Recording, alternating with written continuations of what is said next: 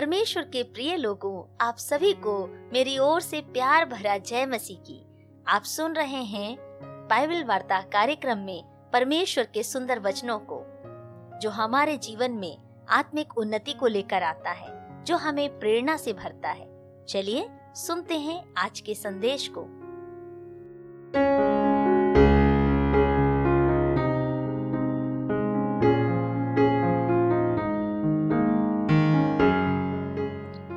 प्रभु यीशु मसीह के अतुल्य नाम में आप सभी को मेरा प्यार भरा जय मसीह की।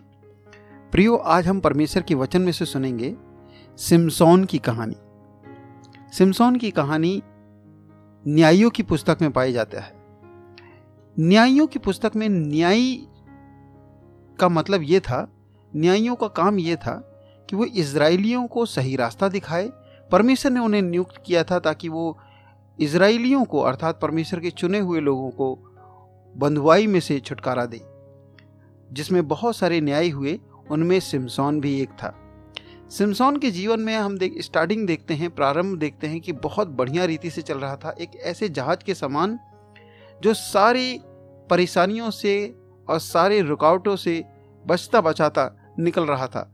लेकिन एक ऐसा समय आता है, जब उसकी असफलता का दौर आता है और वो पूरी रीति से असफल हो जाता है और उसकी खुद की गलती के कारण से उसका पूरा का पूरा जहाज़ डूब सा जाता है।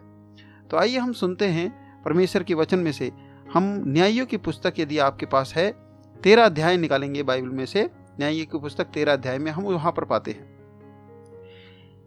सबसे पहली बात, न्यायियों में जो सिमसोन है, उसे परमेश्वर ने बहुत सारे आशीर्वाद दिए थे। वो आशीर्वाद परमेश्वर ने उसके जीवन में जोड़े थे, जिसके कारण से वो बहुत सामर्थी और शक्तिशाली बन गया था। सिमसोन का सौभाग्य ये था कि सबसे पहली बात उसको एक आत्मिक माता पिता प्राप्त थे।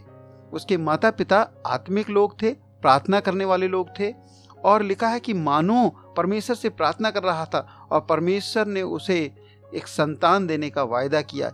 एक स्वर्गदूत उससे, उसके पास आकर कहता है कि एक पुत्र होगा और वो इस प्रकार से सामर्थी पुत्र होगा, वो नासरी होगा, उसको इसी रीति से पालना पोसना।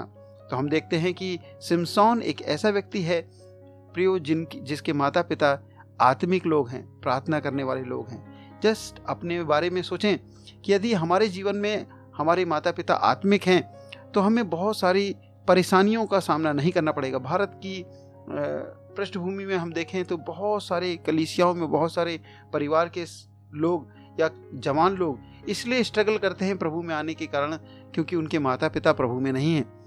लेकिन देखिए, इसके माता पिता अर्थात सिमसौन के माता पिता जो थे, वो प्रभु में थे। दूसरी बात, तेरह अध्याय के चौबीस वचन में लिखा है कि परमेश्वर का आत्मा उसकी अगुवाई करता था। हाँ सिमसौन का अगुवाई करने वाला स्वयं परमेश्वर था। परमेश्वर उसे अगुवाई करता था, क्या करना है, क्या नहीं करना है। और लिखा है बाइबल में कि परमेश्वर का आत्मा जब बल से उसके ऊपर उतरता था तो वो इतनी सामर्थ पाता था कि रस्सों को, बेड़ों को, सबको वो तोड़ देता था। सारे इसराइल के और आसपास के देश के लोग उससे डर रहे थे। तो एक ऐसा व्यक्ति जिसके माता पिता आत्मिक हैं और उसके पास परमेश्वर की सामर्थ है, परमेश्वर उसकी अगुवाई कर रहे हैं। और एक और बात परमेश्वर ने उसको महान सामर्थ्य प्रदान की थी। चौदह अध्याय के छह वचन में हम पाते हैं, ये सामर्थ का स्रोत कौन था? सामर्थ का स्रोत स्वयं परमेश्वर थे। परमेश्वर उसे सामर्थ्य देते थे। ये क्यों सामर्थ्य उसे प्राप्त होती थी? इसलिए ताकि इसराइलियों को वो छुटकारा दे सके। लेकिन इन सब के बावजूद क्या कारण था कि सिमसौन का पतन हो जाता है? हाँ मेरे प्यो हम लोग देखते हैं आगे कि सिमसौन का पतन के कारण कुछ और नहीं वो स्वयं की, खुद की उसकी इच्छा को पूरा करना था। माँ बाप उसके लिए एक विश्वासी जीवन साथी ढूंढना चाहते थे, लेकिन तेरह चौदह अध्याय के तीसरे वचन में वो कहता है, मेरा विवाह उसी लड़की से करवा दो, क्योंकि वो मुझको अच्छी लगती है। प्रियो, यहाँ पर हम कुछ विचार करना चाहेंगे कि परमेश्वर हमसे ये बात करना चाहता है, परमेश्वर हमें बताना चाहता है कि हमें किसको प्रसन्न करना चाहिए। देखिए, दुनिया में तीन प्रकार के लोग हुए हैं। एक वो लोग होते हैं जो परमेश्वर की इच्छा को या परमेश्वर को प्रसन्न करना चाहते हैं। वो हमेशा प्रार्थना करते हैं, हमेशा वो काम करते हैं कि परमेश्वर आपकी मर्ज़ी हमारे जीवन में पूरी हो। आप प्रसन्न हो हमारे जीवन से। है ना? हम लोग देखते हैं कि बहुत सारे ऐसे परमेश्वर के दास हुए जिन्होंने परमेश्वर को प्रसन्न करना चाहा। एक व्यक्ति पुराने नियम में था जिसका नाम हानोक था। बाइबल बताती है कि उसको स्वर्ग में परमेश्वर ने उठा लिया, उसका पता नहीं मिला। क्यों? क्योंकि उसने, उसकी गवाही ये थी कि उसने परमेश्वर को प्रसन्न किया था। हाँ जो परमेश्वर को प्रसन्न करते हैं, परमेश्वर उन्हें बरकत और आशीष देते हैं, परमेश्वर भी उनसे खुश रहते हैं। दूसरे प्रकार के वो लोग होते हैं जो अपनी इच्छा को पूरा करना चाहते हैं, केवल वो सेल्फिश लोग होते हैं। वो अपनी, मुझे क्या भाता है, मुझे क्या अच्छा लगता है, वही चीज़ वो पूरा करना चाहते हैं। हम देखते हैं सिमसौन को एक ऐसा व्यक्ति था, उसे किसी और की कोई परवाह नहीं थी, उसे स्वयं की इच्छा पूरा करना था। उसे क्या चीज़ अच्छा लग रहा है? उसके माता पिता को अच्छा लग रहा है कि नहीं लग रहा? परमेश्वर को अच्छा लग रहा है कि नहीं लग रहा है? लेकिन उसे जो चीज़ अच्छा लग रहा था, वही वो लेना चाहता था। कितनी दुर्भाग्य की बात है मेरे प्यो, कि सिमसोन जो चाहता था वो करना चाहा, और बाइबल बताती है कि उसका अंत भयानक बुरा हुआ। है ना? और तीसरे प्रकार के वो लोग होते हैं जो दूसरों को प्रसन्न करना चाहते हैं, मनुष्यों को प्रसन्न करना चाहते हैं। हम देखते हैं कि मूसा का भाई हारून जो था, वो दूसरों को प्रसन्न करने के कारण से परमेश्वर की इच्छा को से विरुद्ध चल पड़ा और उसने एक सोने का जो मूर्ति बनाया, अर्थात बैल बनाया, है ना, बछड़ा बनाया और इसके कारण से और लोग लोग उसकी आराधना करने लगे, जिसके कारण से परमेश्वर को भी क्रोध आया और उसके भाई मूसा को भी क्रोध आया।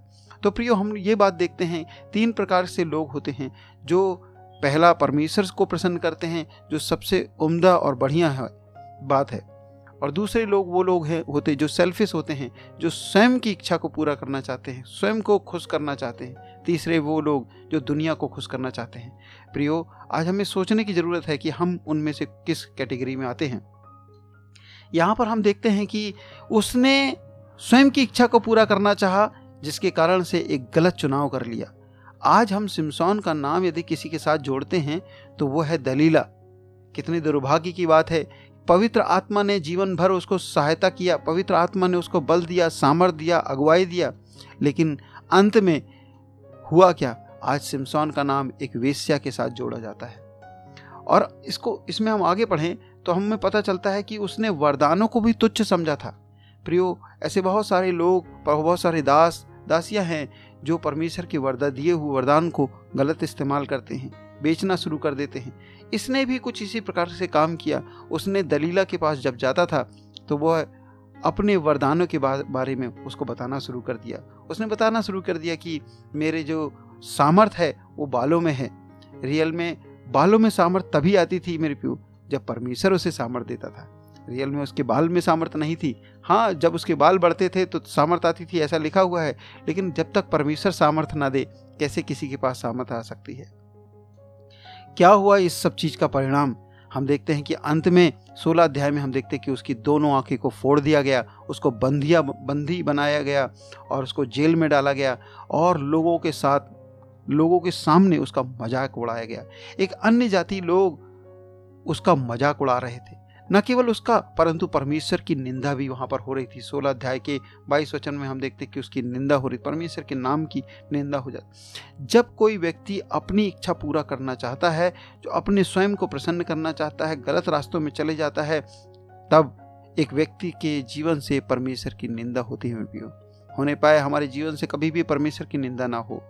हम देखते हैं कि अंत में क्या होता है? सब कुछ लगभग समाप्त हुआ होता है, तब वो प्रार्थना करता है, पश्चाताप करता है, फिर से मन फिराता है और परमेश्वर ने उसकी प्रार्थना को सुन लेते हैं और परमेश्वर उसको फिर से उसकी सामर्थ वापस लौटा देते हैं, जिसके कारण से वो अंतिम समय में अपने मरने से पहले बहुत सारे लोगों को, बहुत सारे फलिस्ती लोगों को वो निस्ते नाबूद कर देता है और उनको मार देता है।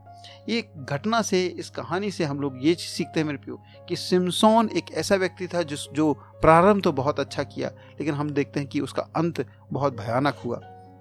न्यायों की पुस्तक में जब हम ये पढ़ रहे हैं प्रियो हमारे जीवन में भी इस बात को समझने पाए, हम किसको प्रसन्न करते हैं? क्या हम परमेश्वर की इच्छा प्रसन्न कर परमेश्वर की इच्छा पूरा कर रहे हैं?